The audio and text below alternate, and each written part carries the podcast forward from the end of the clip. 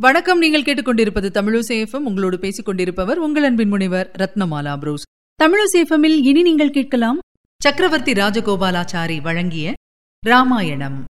அத்தியாயம் பன்னிரண்டு. பகீரதன். யாக குதிரையை தேடிச் சென்ற தன் குமாரர்கள் திரும்பி வரவில்லையே என்று கவலைப்பட்டுக் கொண்டிருந்த அரசன் சில நாட்கள் கழித்து பேரன் அம்சுமானை அழைத்து பாதாளம் போன குமாரர்களுக்கு என்ன நேர்ந்ததோ தெரியவில்லை. நீ வீரன் அல்லவா? ஆயுதபாணியாக சென்று பார்த்துவிட்டு வருவாய் வெற்றியோடு வருவாய் என்று அம்சுமானை ஆசீர்வதித்து அனுப்பினான். அம்சுமான் தன் சிறிய தகப்பன்மார் சகரகுமாரர்கள் பூமியை தோண்டிக் கொண்டு போன வழியை பிடித்து சென்றான். திக்கு கஜங்களைக் கண்டபோது அவற்றை வணங்கி பூஜித்து தன் காரியத்தை சொல்லிக் கொண்டான். அந்த யானைகளும் நீ காரிய சித்தி அடைவாய் என்று ராஜகுமாரனை ஆசீர்வதித்தும் தைரியப்படுத்தியும் அனுப்பி வைத்தன. அதன் பேரில் தாமதமின்றி உற்சாகமாகச் சென்றான். பாதாளத்தில் எல்லா பக்கங்களும் சுற்றி பார்த்தான். ஓரிடத்தில் பெரியதொரு சாம்பர் குவியலையும் பக்கத்தில் யாக குதிரையையும் கண்டு திருப்தியும் திகைப்பும் அடைந்தான். சகரராஜாவின் பத்தினி சுமதியின் சகோதரனாகிய கருட பகவான் அங்கே தற்செயலாக வந்தவன் அம்சுமானை நோக்கி திகைக்காதே இந்த சாம்பர் குவியலே உன் பித்திருக்களான சகரகுமாரர்களின் மிச்சம். கபிலதேவரால் சபிக்கப்பட்டு சாம்பலானார்கள். அன்புக்குரிய குழந்தாய் குதிரையை பிடித்துச் சென்று யாகத்தை முடித்துக் கொள்ளுங்கள். சபிக்கப்பட்ட ராஜகுமாரர்கள் நற்கதி அடைய வேண்டுமானால் தேவலோகத்து கங்கையை இங்கே வரவழைத்து சாம்பலை கரைக்க வேண்டும் என்றார் கருட பகவான். குதிரையுடன் அம்சுமான் வேகமாக திரும்பிப் போய் பாட்டன் மகாராஜாவிடம் விஷயத்தை சொன்னான். தன் புத்திரர்களுடைய கதியை கேட்டு அரசன் துயரக்கடலில் மூழ்கினான். குதிரை திரும்பி வந்தபடியால் யாகத்தை கிரமமாக முடித்துவிட்டு குமாரர்களின் கதியை பற்றியும் கங்கையை பற்றியும் யோசித்தான். யோசித்து யோசித்து இன்னது செய்வது என்று தோன்றாமல் அந்த துயரத்திலேயே உயிர் நீத்தான் முப்பதினாயிரம் ஆண்டு வாழ்ந்த சகரன் இறந்தான் என்று ராமாயணத்தில் சொல்லப்படுகிறது. ராமாயணத்தில் முப்பதினாயிரம் அறுபதினாயிரம் என்கிற பெரிய எண்களை படித்து நாம் திகைக்க வேண்டியதில்லை. முப்பது வருஷ சகசிரம் என்றால் அநேக வருஷங்கள் என்றோ அல்லது முப்பது வருஷமாகவேயும் வைத்துக் கொள்ளலாம். சகசிரம் என்பதை வருஷம் என்பதற்கு ஒரு மங்கள அடைமொழியாக வைத்துக் கொள்ளலாம். ஷஷ்டி சகசிர மக்கள் என்றால் அறுபது மக்களாகவே வைத்துக் கொள்ளலாம்.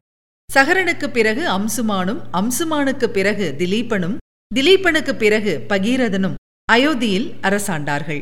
அம்சுமானும் திலீபனும் தங்கள் மூதாதையர்களுடைய நற்கதிக்கு வேண்டியதை செய்ய முடியவில்லையே என்று எண்ணி எண்ணி மற்ற எல்லா விதத்திலும் சம்பத்தும் புகழும் அமைந்திருந்தாலும் அந்த பெருங்குறையின் காரணமாக தலைமுறை தலைமுறையாக துக்கப்பட்டு கொண்டே காலகதி அடைந்தார்கள். திலீபனுக்குப் பின் அவன் குமாரன் பகீரதன் அயோத்தியாதிபதியானான். அவன் மகா தீரன் பகீரதனுக்கு மக்கட்பேறு வாய்க்கவில்லை. அதை கருதியும் கங்கையை கொண்டு வருவதற்காகவும் ராஜ்யத்தை மந்திரிகள் வசம் ஒப்பித்துவிட்டு கோகர்ணத்தில் நீண்ட தவம் புரியப் போனான். நான்கு பக்கங்களிலும் தீ மூட்டி தலைமேலே வெயிலும் காய மாதம் ஒருமுறையே ஆகாரம் உண்டு பல்லாண்டுகள் உக்கிரமான தவம் புரிந்தான். விடாமுயற்சிக்கு ஒரு பெயரே ஆயிற்று பகீரதனுடைய நாமம். பகீரத பிரயத்தனம் என்று வழக்கத்தில் இருக்கும் சொல் தொடரை எல்லாரும் அறிவார்கள். பிரஜாபதி பிரம்மா பகீரதனுடைய தவத்தை அங்கீகரித்து அவனுக்கு தரிசனம் தந்து என்ன வேண்டும்? என்று கேட்டார். பகீரதன் தன் இரண்டு விருப்பத்தையும் தெரிவித்தான். என் பேரில் தாங்கள் இரக்கம் கொண்டால் எங்கள் குலம் அறுபட்டுப் போகாமல் எனக்கு புத்திரப்பேறு தர வேண்டும். என் மூதாதையர்கள் சாபத்துக்கு இரையாகி ஜலக்கிரியை இல்லாமல் சாம்பலாக பாதாளத்தில் கிடப்பதை கங்கா ஜலத்தில் கரைத்து நீர்க்கடன் செய்து முடித்து அவர்களை ஸ்வர்க்கம் சேரச் செய்ய வேண்டும். அதற்காக கங்கை கீழே இறங்கி எங்கள் குலத்தின் பெருந்துயரத்தை நீக்க வேண்டும். இதுவே நான் கோரும் வரம் என்று பகீரதன் பிரம்மாவை மிக வணக்கமாக பிரார்த்தித்தான். உன் தவம் தேவர்களுக்கு திருப்தி தந்தது. உன் இஷ்டங்கள் நிறைவேறும். ஆனால் ஒன்று ஹிமவானுடைய மூத்த புத்திரியான கங்கை கீழே இறங்கினால் அந்த வேகத்தை இந்த பூமி தாங்காதே. அதை தாங்கக்கூடியவன் உமாபதி ஒருவனே அவனை குறித்து தவன் செய்வாய். என்று சொல்லி உடன் வந்த தேவகணங்களுடன் பிரம்மா மறைந்தார். மறுபடியும் பகீரதன் நீண்ட காலம் அன்ன ஆகாரமின்றி கடுந்தவம் செய்து உமாபதியின் அருளை பெற்றான். பரமசிவன் பிரத்யக்ஷ தரிசனம் தந்து உன் விருப்பத்தை நிறைவேற்றுவேன். மலைராஜன் மகளாகிய கங்கை இறங்கும்போது என் தலையில் அவளை தாங்குவேன். அவள் உனக்கு அருள்வாளாக என்றார். பரமேஸ்வரன் பகீரதனுக்கு இந்த வரத்தை தந்ததும் பிரம்மா சொல்லி இருந்தபடி கங்காதேவி இறங்கினாள். தன் முழு வேகத்துடன் ஆகாயத்திலிருந்து கீழே மகாதேவனுடைய சிரசின் மேல் வீழ்ந்தாள். தன்னுடைய அபார வேகத்தால் சங்கரனையும் தள்ளிக்கொண்டு நேராக பாதாளம் போவேன் என்று அவள் எண்ணினாள். அவளுடைய கர்வத்தை அடக்க வேண்டும் என்று முக்கண்ணன் உத்தேசித்தார். அதன்படி நினைத்த மாத்திரத்தில் தலையில் இறங்கிய பவித்ர ஜலப்பிரவாகம் அவருடைய பெருஞ்சடையில் அகப்பட்டு கொண்டு வெளியில் வர முடியாமல் நின்றுவிட்டது. எவ்வளவோ முயன்று பார்த்தாள். ஆயினும் இமயமலை சொரூபரான மகாதேவருடைய சடையில் குகைகளினின்று வெளிப்பட்டு வந்து பூமியில் இறங்க முடியாமல் திகைத்துப் போனாள். கங்கைக்காக தவமிருந்து சித்தியடைந்த பகீரதன் ஐயோ இப்படியாயிற்றே ஜலப்பிரவாகமெல்லாம் எங்கே போயிற்று? என்று நினைத்து மறுபடியும் மகாதேவனை நோக்கி தவம் செய்தான்.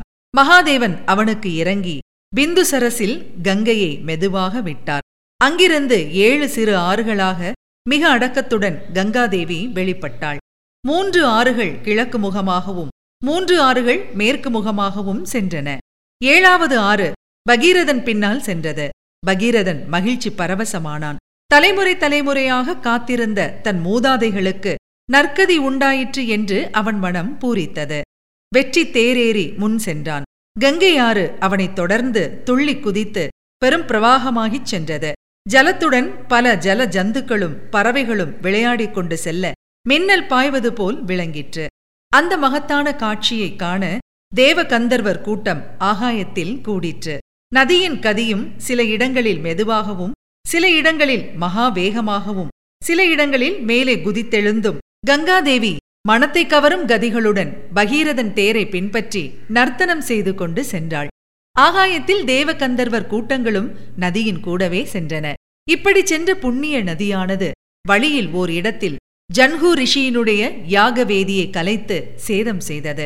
ஒதுங்கி போகாமல் இப்படிச் செய்தாளே என்று ரிஷியானவர் நதியை அப்படியே கையில் எடுத்து உறிஞ்சி ஆசமனம் செய்துவிட்டார் கங்கை முற்றிலும் மறைந்து ஒளிந்து போயிற்று. மறுபடியும் பகீரதன் ஐயோ என்று திகைத்தான். ஆனால் தேவ ரிஷி கணங்கள் ரிஷியை வணங்கி கங்கையின் அபராதத்தை மன்னித்து பகீரதனுடைய தவத்தை பயனடையச் செய்ய வேண்டும் என்று கேட்டுக்கொண்டார்கள் ரிஷியும் அங்கீகரித்து நதியை தமது வலது காதின் வழியாக வெளிப்படுத்தி மேலே போகவிட்டார். ரிஷியின் உடலிலிருந்து வெளிப்பட்டு ரிஷியின் பெண்ணே ஆனாய் ஜானவி என்ற பெயரும் பெறுவாய் என்று தேவர்கள் மகிழ்ச்சியுடன் ஆசிர்வதித்தார்கள். பிறகு யாதொரு இடையூறும் இல்லாமல் கங்கை சாகரம் சேர்ந்தாள். அங்கிருந்து பாதாளம் புகுந்து சகரபுத்திரர்கள் எரிந்து சாம்பலான இடத்தை சேர்ந்தாள். பகீரதனும் தன் மூதாதையர்களுக்கு நீர்க்கடன் செய்து முடித்து அவர்களை உத்தமலோகம் அடையச் செய்தான். பகீரதன் தன் தளரா முயற்சியால் பூமிக்கு கொண்டு வந்த புண்ணிய நதிக்கு பாகீரதி என்று பெயர் வழங்கலாயிற்று. விஸ்வாமித்திரர் உன் முன்னோர்களாகிய சகரகுமாரர்கள் வெட்டிய சாகர சரித்திரமும் பகீரதன் தவத்தின் பயனாக ஆகாய கங்கை பூமிக்கு இறங்கிய சரித்திரமும் கேட்டாய் உனக்கு மங்களமாகும். மாலையாயிற்று உன் மூதாதை பூ உலகத்துக்கு தந்த கங்கையில் இறங்கி சந்தியாவதனம் செய்வோம் என்று ராமச்சந்திரனுக்கு சொல்லி முடித்தார். கங்கைக்கு போய் ஸ்நானம் செய்தாலும் அல்லது இந்த புண்ணிய கதையை பக்தியுடன் படித்தாலும் படிக்கச் சொல்லி கேட்டாலும் பாவங்கள் தீர்ந்து சுத்த உள்ளத்தை அடைந்து நல்ல சீலமும் எடுத்த காரியத்தில் தளரா முயற்சியும் அடைவார்கள். இது வால்மீகி முனிவருடைய பலச்சிருதி நீங்கள் இதுவரை கேட்டது ராஜாஜி எழுதிய சக்கரவர்த்தி திருமகன். வழங்கியவர் உங்கள் அன்பின் முனைவர் ரத்னமாலா புரூஸ். மீண்டும் அடுத்த அத்தியாயத்தில் சந்திக்கலாம். தொடர்ந்து இணைந்திருங்கள். இது உங்கள் தமிழோசை எஃப்எம் இது எட்டு திக்கும் எதிரொலி கட்டம்.